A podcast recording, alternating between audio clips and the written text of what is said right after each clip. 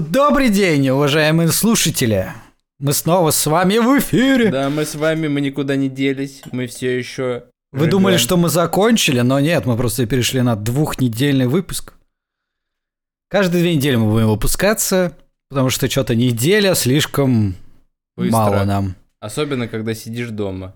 Да, и вам надо страдать и ждать, пока мы выпустим новый выпуск. Так что такие дела, извините, но такова жизнь ваша теперь. Такое время, пора страдать. Чё ты узнал за эту неделю? Расскажи мне интересно. Я прям в нетерпении, давай.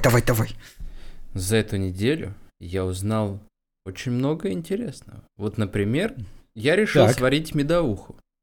Ты что? Что? Сварить медовуху? Да, ты знаешь, что такое медовуха? Я обожаю медовуху, да, но ты решил даже в домашних условиях сделать медовуху. Да. Ты любишь ее больше, чем пиво, или все-таки пиво больше? Медовуха сладкая, она очень сладкая, поэтому много пить ее, не получится, даже если захочется. А сидр? Сидр, я могу выпить 1 бутылочку, но потом для меня... станет еще слаще, чем гребаная медовуха. Плюс она сильно газированная, в отличие от медовухи. Дай угадаю, ты пил сидр либо разливной где-то у себя рядом с падиком, либо бутылочный. Да. Ну, ты не пробовал нормальный сидр. Короче, а что из себя представляет нормальный сидр? Короче, в Москве есть такое заведение, называется Виседрерия. Там 300 сортов сидра. Можешь туда сходить, вообще не пожалеешь.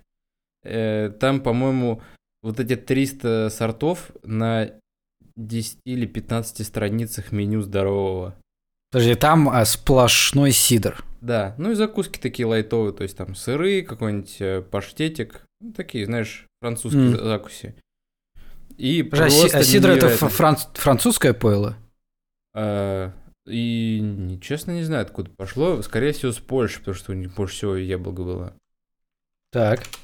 Но там реально дофига сидра. Можно и сладкий.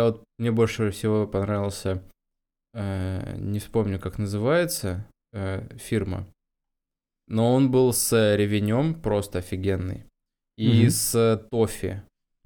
Ну, и риска тофи, которая просто огнище. А, риска тофи. Ух, обожаю эту штуку. И там кстати, извини, перебью. Да. Я просто дополнил, что сидр... приписывали Карлу Великому. Это 8-9 век. То есть это еще даже Чехии, по-моему, в помине не было.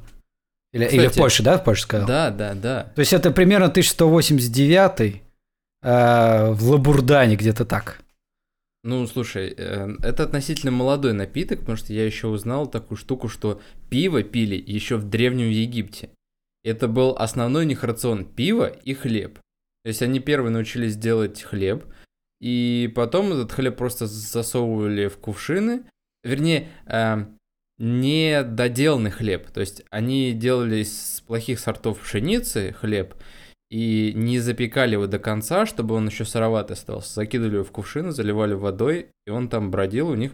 Ну, это скорее какой-то квас напоминает, я так понял. Но называли пивом все равно. Честно, мне вот всегда при таких историях интересно, как чувак додумался до этого.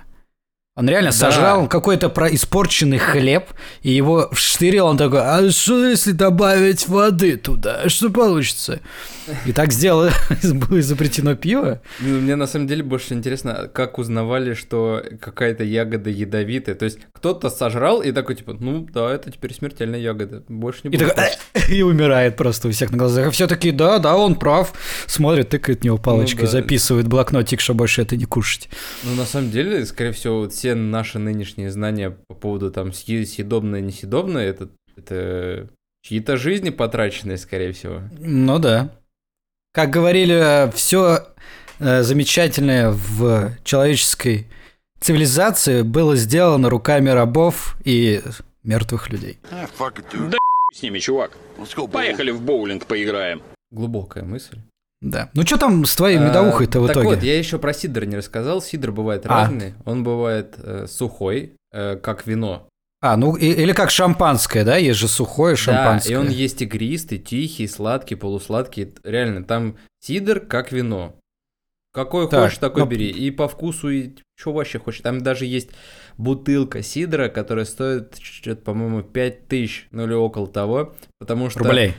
Да. Потому что этот сидр делается из яблок, которые там в жидком азоте замораживают, а потом только сбраживают. Ну, в общем, там какая-то сложная технология. Ну, еще туда золото впихивают, чтобы подороже было, да? И ты такой пьешь, и у тебя золото в зубах остается. И в придачу тебе еще наложницы дают. Да, девственность. А где можно его купить? Подскажи, пожалуйста. В Древнем Египте. Черт, ну я поехал. Немножко во время вернуться. Я поехал. Так вот, медовуху я решил сделать просто от скуки, наткнулся на видосик на Ютубе. На самом деле рецепт очень простой. 3 килограмма меда берешь на 10 литров воды. Все это варишь в огромной бадье, заливаешь в какую-то тару, засыпаешь дрожжи, засыпаешь какую-нибудь тару, все это, жижу, называется медовая сыта. Закрываешь, 2 недели она стоит, бродит, потом сливаешь, отделить дрожжи от жижи во вторую тару, там она еще раз дображивает, там начинает уже алкашечка подниматься, и потом тут разливаешь по бутылкам с бугельной такой крышкой, знаешь, защелкивается. Да, которая прикольно защелкивается, так, да, симпотно смотрится, как в старину будто. Ну, мне кажется, старину так и делали, пока не придумали. Ну, я про это и говорю, да. Пивные крышечки относительно новое изобретение. Раньше все-таки пробками затыкали. Так вот. И неугодных людей тоже. Пробками затыкали. Везде. А потом придумали анальную пробку. Вот кто придумал анальные пробки, да. Кого затыкали. Древний Египет. Так, и чё? Ну вот, подожди, потом... и сколько в итоге все это варится? Именно варится? Или, в смысле, весь бродит, процесс... прям весь процесс сколько идет? Вообще, по идее, по-хорошему месяц. Но тут зависит от твоих предпочтений, потому что каждый кто как хочет. И хочешь сделать слабую, мало держишь. Хочешь сделать крепкую, долго держишь. Хочешь сделать сладкую, опять же, мало держишь. Хочешь сделать такую сухую, горькую, чтобы она прям проспиртованная была. Честно, не знаю, до скольких градусов ее можно разогнать. Наверное, очень сильно зависит от дрожжей. Наверное, как пиво, то есть там градусов... Сколько там в пиве? По-моему, 5, может быть, 8. Мне кажется, 10. До 5 градусов вполне можно в домашних условиях разогнать. Прикольно. И чё, как на вкус? Класс. Слушай, я пока только первый этап прошел. Я прошел вот именно, когда ты все это сварил, залил, оно 10 дней стоит, и сейчас я вот начал сливать, разделять жидкости и дрожжи, уже которые свое дело сделали. И знаешь, просто запах охуенный. Хотя очень вкусно, да? Очень вкусно пахнет. Именно Черт. Прям медовухой, прям цветочные нотки такие. Хотя я сделал прям бомж-вариант. В оригинале там было все намного сложнее. Тебе какой мед нравится? Блин, по-моему, мне гречишный довольно нравится. И стандартный, который в магазинах дают. Это, по-моему, цветочный, что ли, да? В принципе, желтенький да, такой. Разнотравие такое. Да.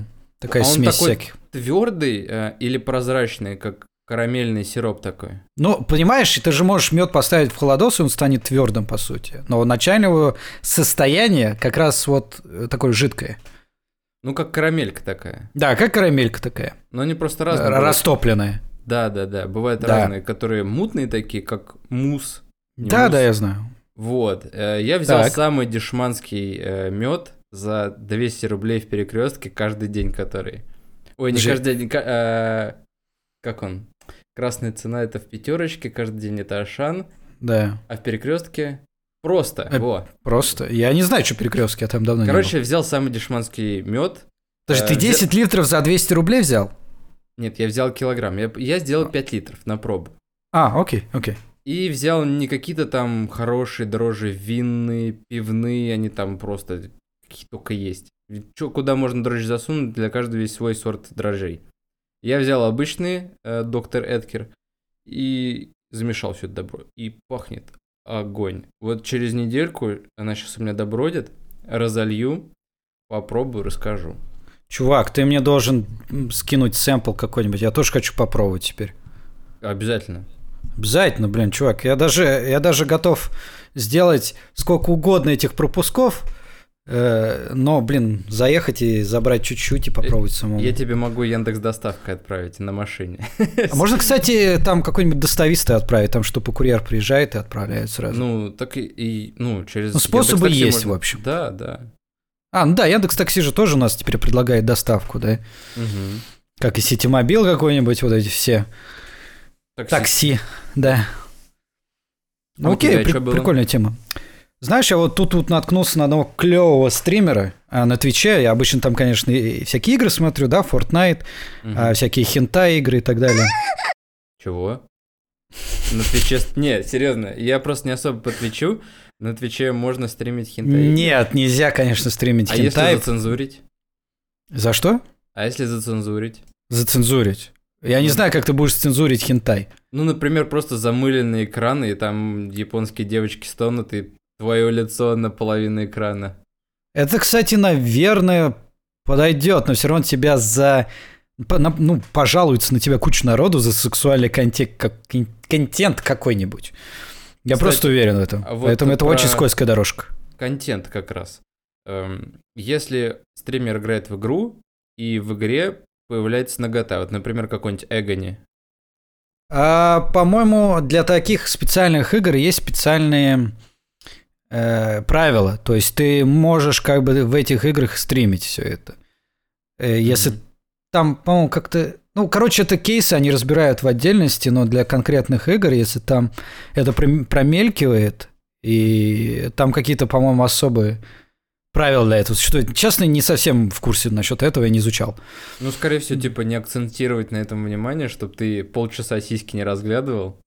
И типа того. Ну, вот я видел стримерок один популярный, играл в Agony, и он вроде нормально, никто его не банил. Но в Agony там прям жесть, конечно. Игра, кстати, говно по сюжету, как оказалось, не очень интересно. И по геймплею тоже ни о чем. И по геймплею тоже. Ну, так, подожди, я дай расскажу про Кит Богу. Я прям... Он такой классный! Кит Бога? Смешно. Кит Бога, да, это его никнейм. Кит Бога. Американский стример, он, короче, еще ютубер. Вот, на ютубе у него что-то почти под миллион, а на твиче у него тоже там дохера подписчиков, именно платных подписчиков. То есть он такой популярный чувак. Чем он занимается? Знаешь, чем он занимается? Это, короче, чувак, который скамит скамеров. То есть это он обманывает мошенников. Типа в общем, разводит мошенников. Да, разводит мошенников. Он, то есть, их байтит и начинает с ними там болтать. И максимально долго. Как он находит? Как он находит их? Вот знаешь, как бабушек находят всякие скамеры. То есть, там, вот у вас там задолженность по такой-то кварплате, типа, позвоните нам, мы разберемся, иначе мы подадим на вас в суд. Но у них же есть какие-то базы, по которым они просто идут, находят этих бабушек бедненьких. И так тоже, разводить. Да. Либо им там названивают, либо там оставляют сообщение, либо по почте что-то приходит. Они такие, алло, а что происходит? Такое, ой, проблема, миссис. Где деньги, Лебовский? Давайте нам $500 тысяч, и вы тогда будете в порядке. Вот а бабушка вот уже вещи. Прошаренная такая, начинает его троллировать просто и стримить. Это да, сейчас расскажу. В общем, у него случилось так, что его бабушку пытались так надуть много раз. Я такой, не-не-не, так не пойдет. Он вообще сам по себе программист. То есть он что сделал? Он вообще сделал полный целый сайт своего банка. То есть с камеры как действует? Они типа, о, алло, да, здравствуйте, вы не понимаете, что тут на компе делать? Да? Он такой, да, не понимаю. И они подключаются по TeamViewer к нему и начинают что-то в этом банке делать. Якобы. И он пытается с ним параллельно об этом, ну, болтать на любые темы. То есть он там, например, слышит какой-то посторонний звук, он такой, а что там происходит у вас? Такой, а, у вас там сосед, короче, спит. И начинают вот эту тему. Тереть, да, такой типа, а да, как вот день прошел? Да, да, да. Классно, и да. Они пытаются что-то им сказать, так, мэм, давайте вы как бы нажмете кнопочку там подтвердить, такой, не-не-не, подождите, вы мне не рассказали про свою собаку, что-то такое. У него в Твиттере висит очень забавный клип, где он заставил с камеры петь какую-то популярную песенку. Это так смешно. А в чем причина была? Ну, как он заставил? Ну, честно, я не знаю предысторию, но я просто могу представить, что он как-то разговорил пацана до такой степени, что он, да, ну, типа, спойте мне, спойте, типа... вот эту песенку. Он притворяется несколькими людьми. То есть он может притворяться бабушкой. Как он типа сам голос меняет или в программе? У него есть, да, у него есть модулятор. То есть он может там. В основном, по-моему, модулятором звуковым используют. То есть он может там. Ну, через программу. Да, вот как у меня сейчас, подожди. Знаете, я купила себе такие анальные шарики вчера, что это прям... девчонки, пробуйте! Ну, в общем, ты услышал, да, примерно, как она звучит? Ну, вообще огонь. У него там есть еще мужик, по-моему, русский какой-то, Виктор Виктур он его называет.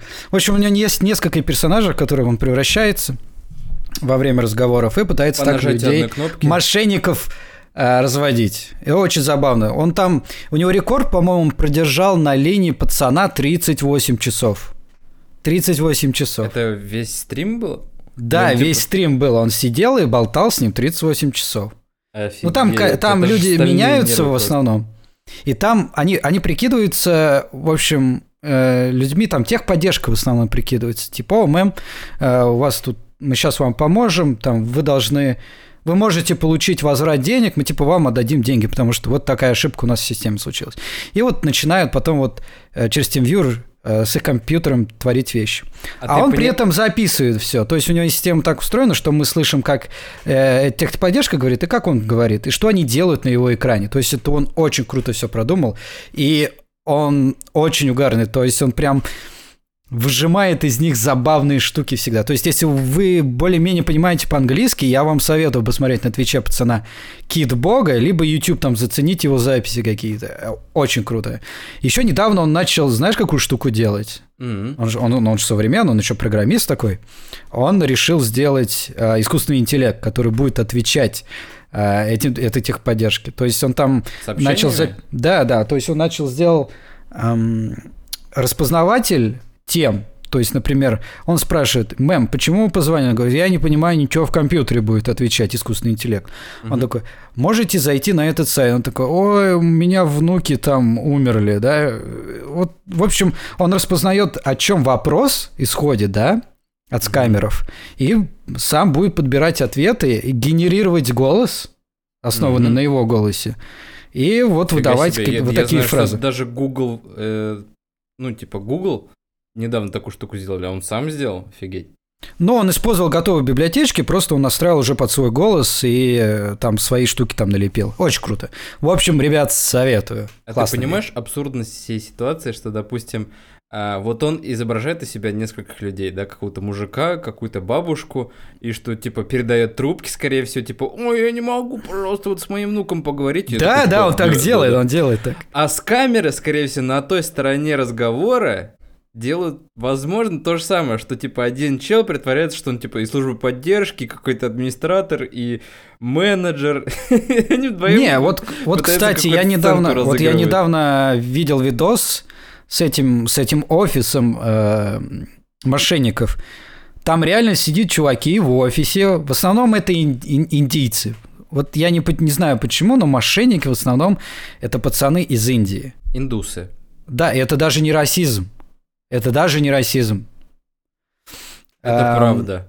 Да, и там реально дофига таких мест. То есть, поскольку в Индии дохрена людей, они пытаются развести дохрена людей. И у них большие офисы. Очень много телефонной службы поддержки в Индии живет. Именно для англоговорящих. Да, алло, это Джамир из техподдержки Microsoft'а. Это у меня какой-то китайец получился. У них другой акцент такие. Today I wanna tell you. Нет, ты уж какой-то. Нет, это ирландец уже какой-то. Hey, man, I wanna tell you. Я хочу сказать тебе. What I wanna tell you. Это китаец, чувак. Мне сразу вспомнился Южный парк, где там это... Эй, Гайванчи. Это Гайванчи, да? Это ресторан Гайванчи? Блин, легендарный пацан. Вот, это мой совет на сегодня. Я тебе посоветую, в российском ютубе есть похожий чел, который занимается плюс-минус похожей темой, называется Вольнов. Вольнов. Да. Только он именно специализируется на троллинге, и просто по стечению обстоятельств он троллировал коллекторов и каких-то мошенников тоже. Окей, взглянем на Вольнова, посмотрим, что он там делает. Знаешь, недавно я задался... Что-то мне в голову пришла такая мысль, знаешь, какая? Mm-hmm. Откуда, черт подери, находят младенцев для сериалов и кино? Ну, не на улице же. На самом деле, я был очень удивлен, когда я узнал. Вот, там, например, бывает же парочка, да, которая рожает ребенка. Оказывается, они реально... Удивительно. Откуда это такое бывает, чтобы парочки рожали? Занимаются сексом. И реально вся группа съемочная, ждут 9 месяцев, он рождается. Да, он рождается, и они снимают вот эти несколько кадров с младенцем, и, в принципе, потом отдают в приют. Я был сам удивлен. Я шучу, если что, я шучу. Я пытался произвести на тебя впечатление, ты, видимо, не уловил мою мысль, но тем не менее. На самом деле нет. На самом деле есть специальное агентство, которое находит матерей, которые вот-вот родят, либо уже родили. Вот-вот родят, они пытаются искать, потому что, естественно, надо заранее знать младенца до начала съемок. Значит, потому что когда начинают... Расу, пол? Нет, вообще просто найти младенца до начала съемок. Потому что когда он рождается, ты должен прям вот этого его маленьким туда показать. То есть они могут прям на следующий день после рождения взять этого младенца и снять с ним какие-нибудь сцены. О, в России бы точно такого не проканало. У нас все такие суеверные, они такие: ой, нельзя фотографировать, нельзя смотреть, вот и годик будет, тогда можно. Насчет России не знаю, я говорю за США, потому что я искал в основном США, потому что я в основном их сериалы смотрю. И, кстати, предпочтения отдаются в основном этим близнецам. Угу. Потому что в основном близнецы рождаются преждевременно. То есть в среднем на 3 недели. То есть они будут вообще маленькими-маленькими выглядеть. Тройники вообще на 7 недель раньше рождаются, чем обычно вот один ребенок. И подожди, типа, они считают это выгодным, когда он, типа, еще более маленьким кажется? Да, в основном, ну, это ищут, потому что во время съемок, да, он не слишком постареет, скажем так. Он будет сохранять примерно одну и ту же, ну, насколько я так прочитал, одну и ту же форму, да. Это так как-то... Не знаю даже, как-то... Крипово немного, ну, да? Да. Еще забавный факт, что они должны быть минимум 15 дней от роду для возможности работы. Что очень забавно. А что за эти 15 дней происходит? Они как-то... Ну, они, видимо, формируются уже там и более-менее могут двигаться, потому что... ну, наверное, может честно, быть, это уже еще? Они за 15 дней иммунитет какой-то вырабатывают? Это что-то биологическое, ну, куда я уже не стал погружаться, потому что у меня и так вся эта тема закриповала слегка. Как ты думаешь, какая вероятность будет, что в будущем будут богатые сценаристы и режиссеры генно модифицировать детей, чтобы они идеально подходили под съемки чего-то? Мне кажется, будут каких-то аниматроников делать, приближенных к реальности. То есть ты думаешь, что киборги... Ну да, аниматроники. Киборги. Да, они будут брать ребенка, вживлять ему всякие штуки и снимать его. Чисто для этого. О. Ты думаешь, как Киберпанк 2077 будет детей показывать? Вот так вот они взяли настоящих детей, пришили им всякие металлические штуки и делали из них... Хорош, вот, ты уже хоррор какой-то начинаешь рассказывать. Я прям вижу у меня вот просто, этих детей из Dead Space, которые такие все изуродованные и ползут на тебя, пищат, визжат. Фу, у меня немного фантазия уже разыгралась. Кстати, вот что самое смешное. Вот, например, есть 2 фильма, или там 2 сериала, где на один и тот же ребенок считает. То есть, например, в конце фильма появляется младенец, да, и он потом в следующем фильме опять появляется в начале. Самое смешное, как бы не снимают одних и тех же детей. В смысле, между сериями? Ну, в смысле, в одном... Если то есть, это вот, одна например, роль, то фильм. Это типа несколько детей, может быть, в одной роли сниматься. Да, несколько детей. И что они делают? Они, ну, как бы агентство ищут двойников этих детей. Ну, или реально. Похожих, наверное. Или похожих, ну, как бы двойников, да, считай. Что очень забавно тоже. То есть, представляешь, ты приходишь, такой: слушайте, вас женщина только родила, да, ей там плохо, она лежит, вся в поту, и к ним заходишь чувак такой в костюме, да, здравствуйте, слушайте, ваш ребенок очень похож на ребенок из «Дома 2». в конце сезона. Нам надо на следующий сезон. Что за херню вы несете? Так подожди, она же потная, она еще не родила, откуда он знает? В смысле? Она, ну, как бы ты тужишься, ребенок вылетает, его ловят там. Только голова вылезла, такой, типа, берем. Заверните два. Только 3 килограмма. Ну ладно, давайте 3 килограмма. Сколько у него? 2800, заверните мне, такая, а там 3. Ну да, и знаешь, вот этот мем с котиком. Кот, да, с котиком. Ну давайте. И, ну, в общем, я закончу мысль еще, знаешь, какой штукой, что по факту агентство ищет матерей, которые вот-вот родят или уже с новорожденным. И знаешь, сколько они в год примерно вот нанимают? Это 150-200 детей в год они держат вот в списках. Вся Америка. Или, в принципе, такая... Как это? Ну... Забыл слово.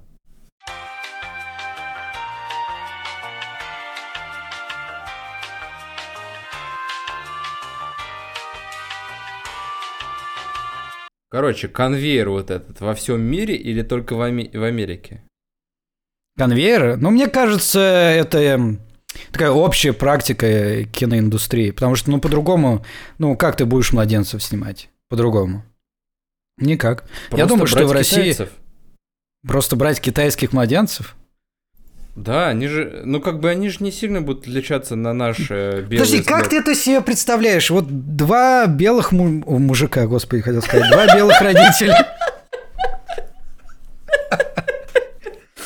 Оговорился слегка, извините меня. Родитель номер 1, родитель номер 2. Да, слушайте, если вы два белых мужика с ребенком, я только за. Я только за. Это у меня просто случайно. Китай, наоборот, в том-то и прикол. То есть, два родителя белых, то есть, показывают, да, такая она родила, такая вся улыбчивая, этот мужичок, муж ее, отец, ну, отец ребенка, естественно, не ее отец и муж. Ага, говорит, а он я гей, и достает второго белого мужика и забирает ребенка, который азиат. Чувак, это сюрреализм. Дай мне закончить мысль! И вообще от другого мужика. То есть, она ему изменила, родила ему азиата, а он такой, типа, я гей, и я забираю этого азиата. Да, потом бах, второй гей снимает с себя маску человека, и там оказывается какой-то рептилоид.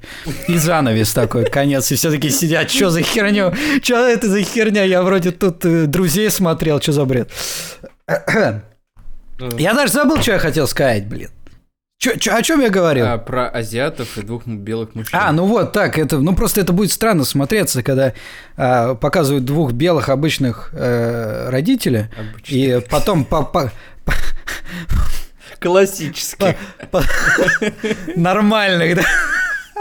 Я нормальный. Потому что я белый.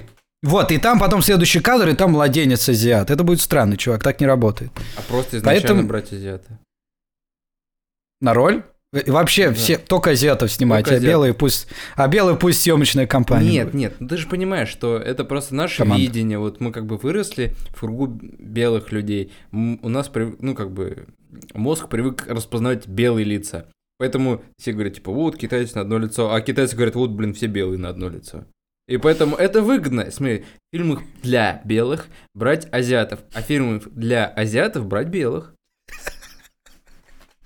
Think about it. Что ты несешь? Нет, ну как это работать будет, я просто не понимаю.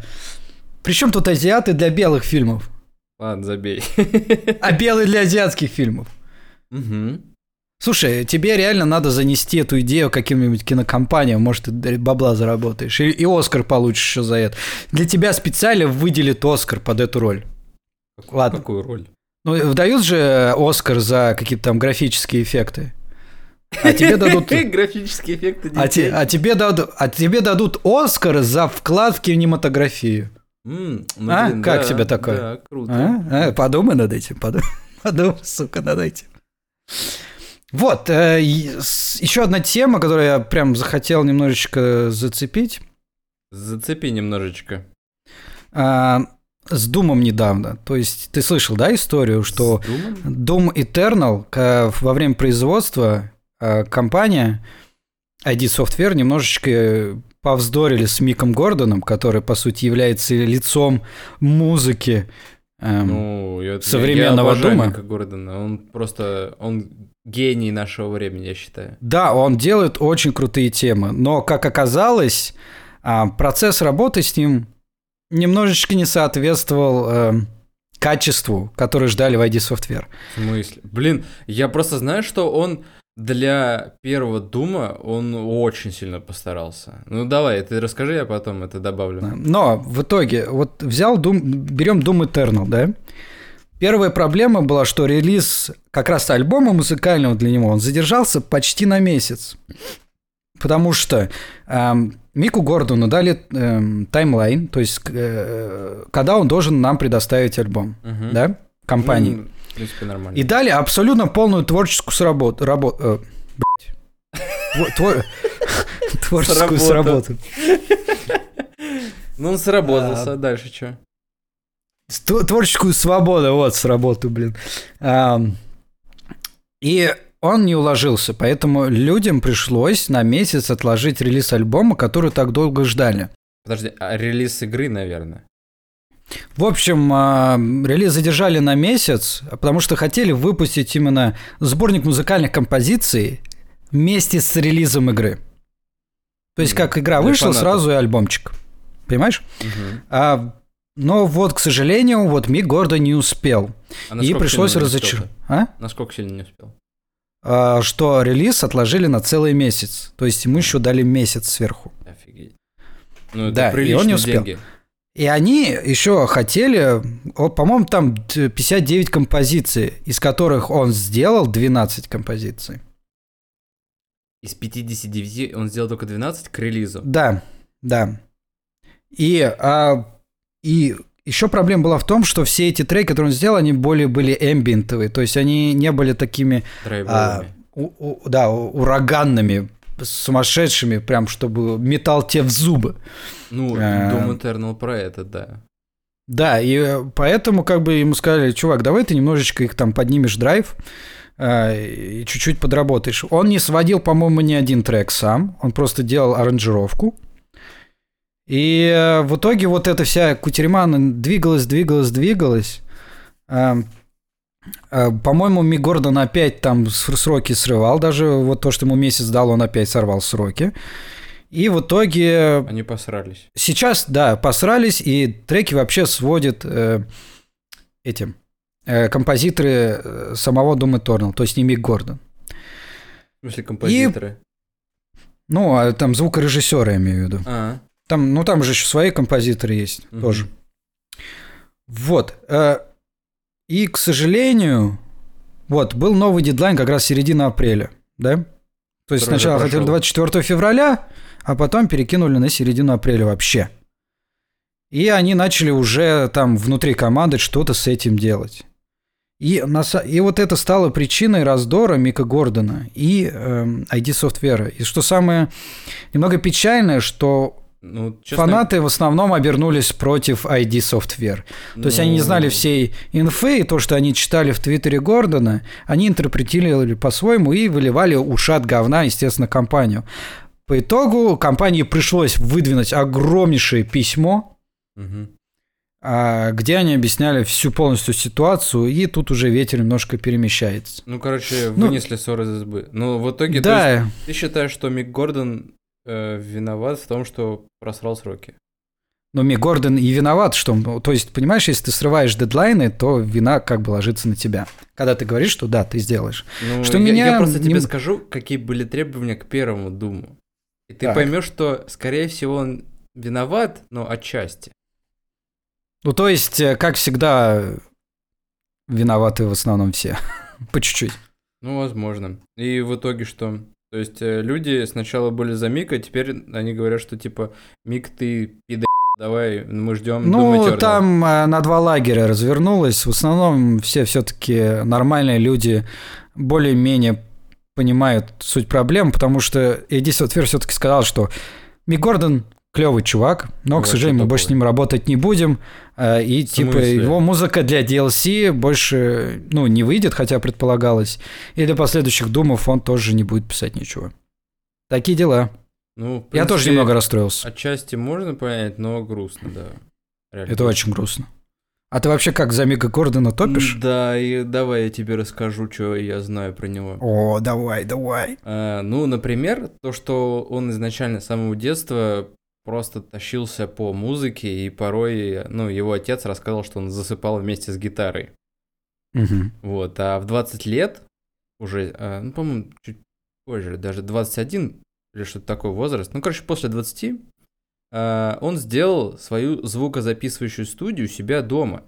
Иначе... То есть вместо того, чтобы с девчонками пойти тусить, да, он сделал звукозаписывающую студию? Не факт, что он с девчонками Или он специально тусил. Сделал, чтобы там тусили девчонки? Ну, знаешь же, что звукозаписывающая студия имеет хорошую шумоизоляцию. Оу, я тебя понял. Ну вот, он запросто мог устраивать там какие-нибудь БДСМ-оргии у себя. И никто об этом не знал. И не слышал. Конечно. Вот, и начал рассылать свои демки музыкальные игровым студиям. И там буквально через пару месяцев он нашел очень много игровых студий по всему миру, которые взяли его на работу. Ну, такие, как аутсорс, для записывания треков к разным играм. А первая игра, не знаешь, какая у меня была? Самая крупная первая игра была Destroy All Humans. От студии Pandemic Studio. Там, где за инопланетянина играешь. Недавно, по-моему, ремастер выпускали. Я что-то слышал такое. Так. Вот. И он, значит, рассказывал, что лучшее в моей работе это в том, что она находится в 10 метрах от кровати. А худшее в моей работе это то, что она находится в 10 метрах от моей кровати. Ну, это, мне кажется, все фрилансеры таким страдают. Ты как бы вот проснулся, и вот она... Работа, никуда не надо ехать. Да, тебе близко такое, ща еще 15 минут, и все, ну сядем, да, и все. И проблема в том, что размывается грань между работой и домом. И 3 дрочки и 4 кофе после, ты такой, уже рабочий день закончился. Чувак, я даже не поработал. Да, ну типа я поработал, но не над тем, да. Вот, а про музыку к первому Думу ID Software пришли к нему с 3 требованиями. Первое – это музыка должна идеально подходить к игре. Ну, в принципе, логичное требование. Второе – музыка должна понравиться фанатам старых частей. И третье – это должна быть музыка, которую никто и никогда не слышал. Все, ему дали вот эти 3 условия и делай, что хочешь. Выкручивайся, как хочешь. Да, и он справился, он охереть, как справился. Я тащусь от саундтреков с первого дома. Да, он даже крутой саундтрек написал к Вольфенштейну, чувак. И к Вольфенштейну, там тоже очень все классно. Вот, и он сказал такую фразу, что фанаты Doom — это не фанаты Disney. Если им что-то не понравится, что ты сделал, они сожгут твой дом. Вы ходите по охуенно тонкому льду, друзья мои педигри-палки. Когда лед треснет, то под ним вас буду ждать я. Да. Поэтому он и решил... твою семью. Маньячелы просто. И он решил выложиться по полной, чтобы всем угодить. И так вот, не, но у него идеальная работа получилась, да. Да, и как ты сказал, что Doom — это мясной такой стальной зубодробительный шутер, ему нужна тяжелая, бодрая музычка. Но это слишком поверхностно Мик подумал и решил чем-то вдохновиться. И он вдохновлялся парящими каменными разрушенными монолитами, которые там по всем локациям парили. Ну, помнишь, когда в ад спускаешься? Да. Они такие с красными молниями, такими, энергия их поддерживает. И он подумал, а как бы эта энергия звучала? Она, скорее всего, звучала как-то надломленно. Такие жесткие звуки, как бы как гром и молния. И чтобы был распил. Еще... Да, и чтобы были какие-то напоминания о хруста костей, потому что это ад глубоко внизу, все там жестко должно быть. И еще это должно быть приправлено металлом. И так ему еще сказали, что запрещено использовать гитару. What the fuck? Да. Почему? Ну, потому что они посчитали, что хватит в таких музыке гитары, они хотели что-то оригинальное. Хотя изначально саундтрек к первому Думу, который был... Одно из самых первых 3D игр, насколько я помню. И одно из самых первых FPS-ов. Насчет FPS-ов не помню. Успешных FPS-ов. Вот так вот. Успешных. Самых знаменитых. Композитор самой известной вот этой музычки.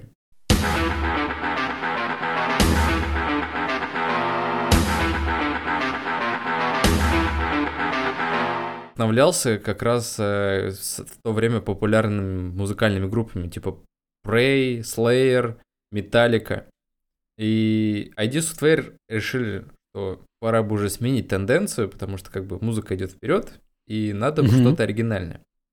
Что-то уже электронное больше, да? Ну да. И чтобы он... я остановился на том, что музыка напоминает хруст костей. И он накупил кучу всякой разной аппаратуры, именно аналоговой. Я уже думал, ты скажешь рабов, которые и просто вырезал им кости нахер. Ну, ты, кстати, знаешь, как хруст костей записывается для фильмов? Как?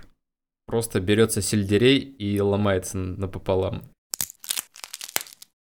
И это звук костей в фильмах. Блин, я реально думал, что им ломают ноги, но так неинтересно. Так неинтересно, блин, всю малину мне испортил. Ну, это, значит, накупил разные аппаратуры. Например, старый кассетный магнитофон с такой лентой магнитной. Но самые его любимые вещи для записи музыки был советский Полиvox.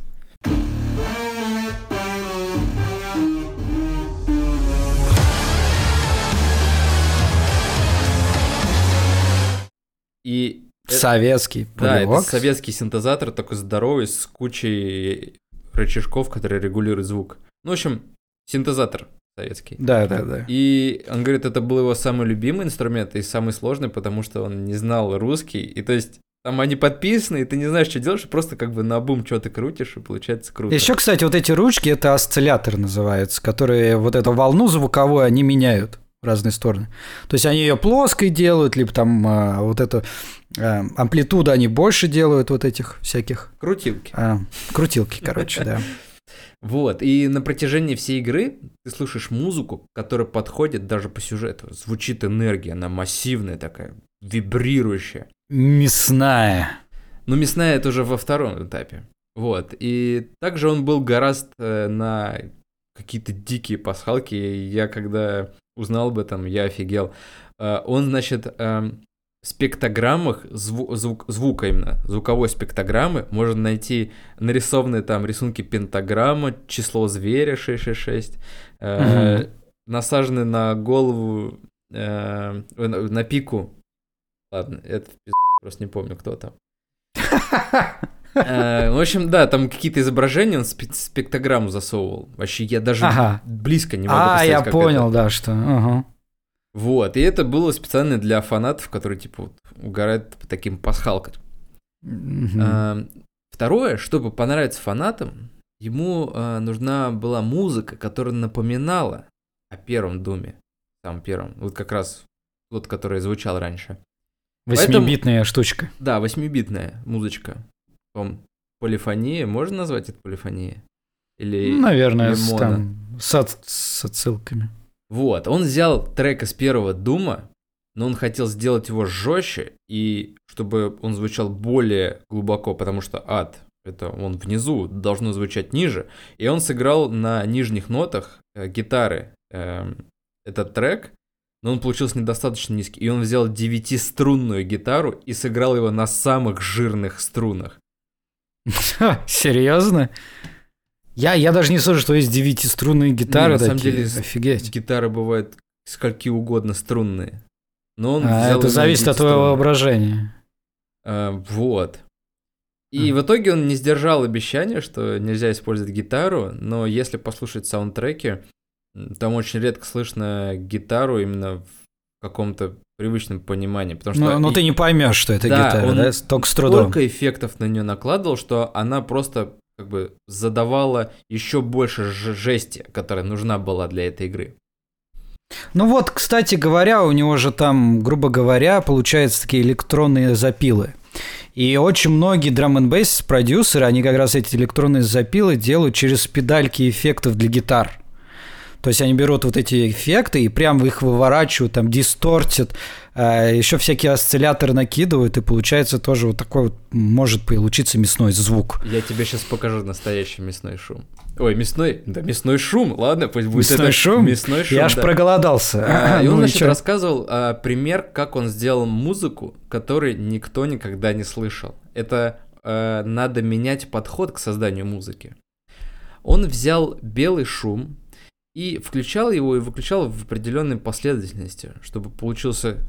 Вот такой звук получился. Ага, я понял. Так, потом он, значит, накидывал какие-то эффекты, чтобы...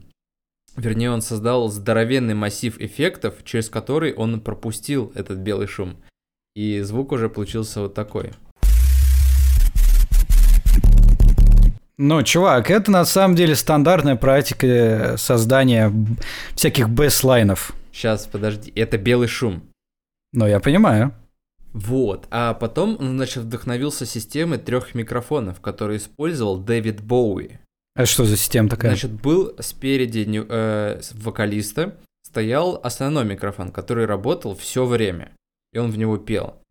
Когда солист начинал петь громче, включался второй микрофон, который находился в метре от него, чтобы создавался эффект реверберации в онлайне, живой реверберации.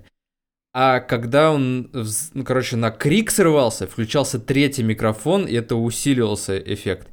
И он создал подобную систему в эффектах своей, В секвенсоре? Ну да, в секвенсоре. Такую систему, которая повторяла этот эффект. И он прогнал вот этот шум несколько раз.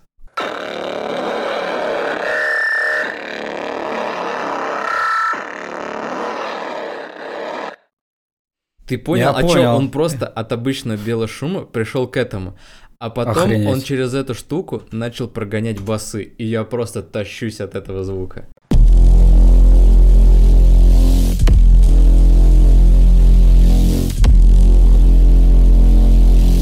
Очень круто. А можно мне тоже употреблять, что и он, пожалуйста?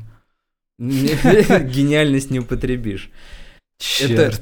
Натуральный живой звук энергии, который идет через весь мотив игры. То есть там же был сюжет в том, что люди открыли аргент энергию, дешевый источник энергии. Источник, да. И он создал эту энергию в музыке. Это просто бомбезно. Да, это срыв башки, очень круто. И самое жесткое, что он сделал, на мое мнение, это он взял плагин для секвенсора есть, который совмещает свойства одного звукового сигнала со звуковым сигналом другого. То есть, такое типа умное смешивание. И он взял гитарный риф и пропустил его через звук бензопилы из первого дума. А, я понял, это вот этот микс такой звуков получается.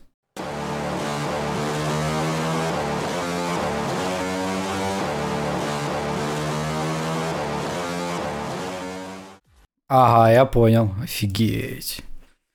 Чувак очень творчески подошел к работе. Вот, и теперь ты понимаешь, почему он немножко задержался с выполнением музыки, потому что, это надо иметь какой-то мега мозг, чтобы такое придумать, или... Да, мега креативным пацаном надо быть. Абсолютно нестандартные подходы к созданию музыки. Да, я немножечко теперь еще больше печален, что его не будет в следующих релизах игры каких-нибудь. Блин, у него еще крутые барабаны, я прям от них тащусь в основном. Это просто жесть. Эх, он, по-моему, один из самых успешных музыкальных артистов, который смог смешать металл с дикими крутыми бейслайнами, жирными прям. Да, других никого нет. Есть чуваки Noisia, да, они делали... Они одни из лучших электронщиков на планете сейчас. Noisia? У них... Noisia, да, у них один из самых чистейших звуков на планете, электронных.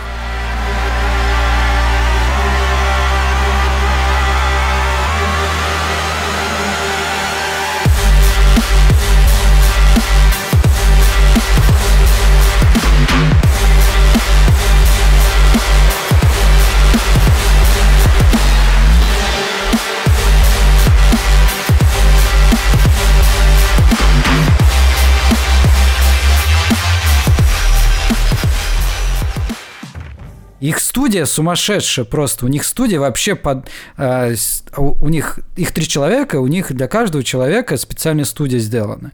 И каждый из этих вот этих комочков... Не комочков, а этих комнат, да? Где они сидят с мониторами, она сидит на пружинах.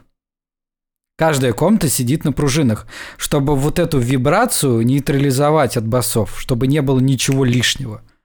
Это просто сумасшествие. Подожди, вот. Они так они... музыку записывают? Да, они делают музон так. А зачем? Подожди, а это же все в секвенсоре электронное, зачем комната? Да, это, а потому что когда ты делаешь музон в секвенсоре, ты делаешь потом миксдаун звуков. И чтобы самый чистейший миксдаун сделать, и чтобы у тебя звук ни с чем не смешивался, да, не прыгал от стен, потому что ты начинаешь проверять звук на мониторах, то есть ты не надеваешь наушники. Ну, самые профессиональные чуваки, они делают на мониторах. Они снимают наушники и слушают, как это звучит с правильно расставленных колонок. Ну да, я знаю, что там очень тяжело все это расставить, что там должны быть вот эти пирамидки в правильных местах стоять. Там сумасшествие, да. В плане инженерной мысли там просто чума. Я вам советую найти Noisia Studio курс какой-нибудь там, Studio Tour, посмотреть, как у них все сделано, если вам интересно, ну, вообще студии... как электронные музыканты делают свой музон. Вот, и они пытались сделать альбом с группой Korn. Ну, ты знаешь Korn. Конечно. Вот, и там у них реально вроде круто, но месиво.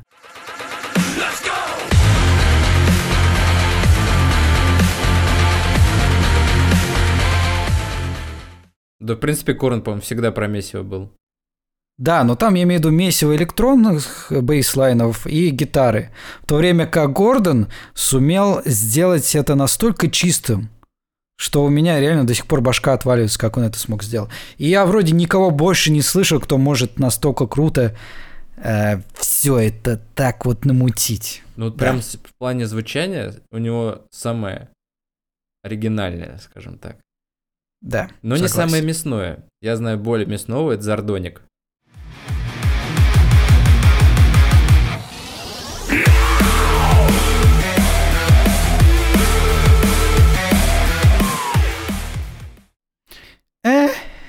Мексикашка. Я знаю более драйвовый, чем Zardonic, да. Но это дело вкуса уже. Вот такие дела. Че, будем заканчивать? Да, я думаю, мы тут прикольно поговорили, недолго, так, динамичненько, веселенько. Хо-хо-хо. Вот, так что, ребят, спасибо, что слушали наш небольшой выпуск. Постараемся вот все-таки раз в 2 недели, там, минут на 30-45 сделать, чтобы вы там не уставали от наших тупых голосов. От нашего соуса, который мы вешаем вам на лапшу. Да, на вашу лапшу, которая у вас уже на ваших ушах висит. Не снимайте ее, она еще пригодится. Для нашего соуса. Да. Как ты не так звучал. Как ты не так звучало, чувак. Ладно, всем пока, ребят. Спасибо, что... Не скучайте. Целую.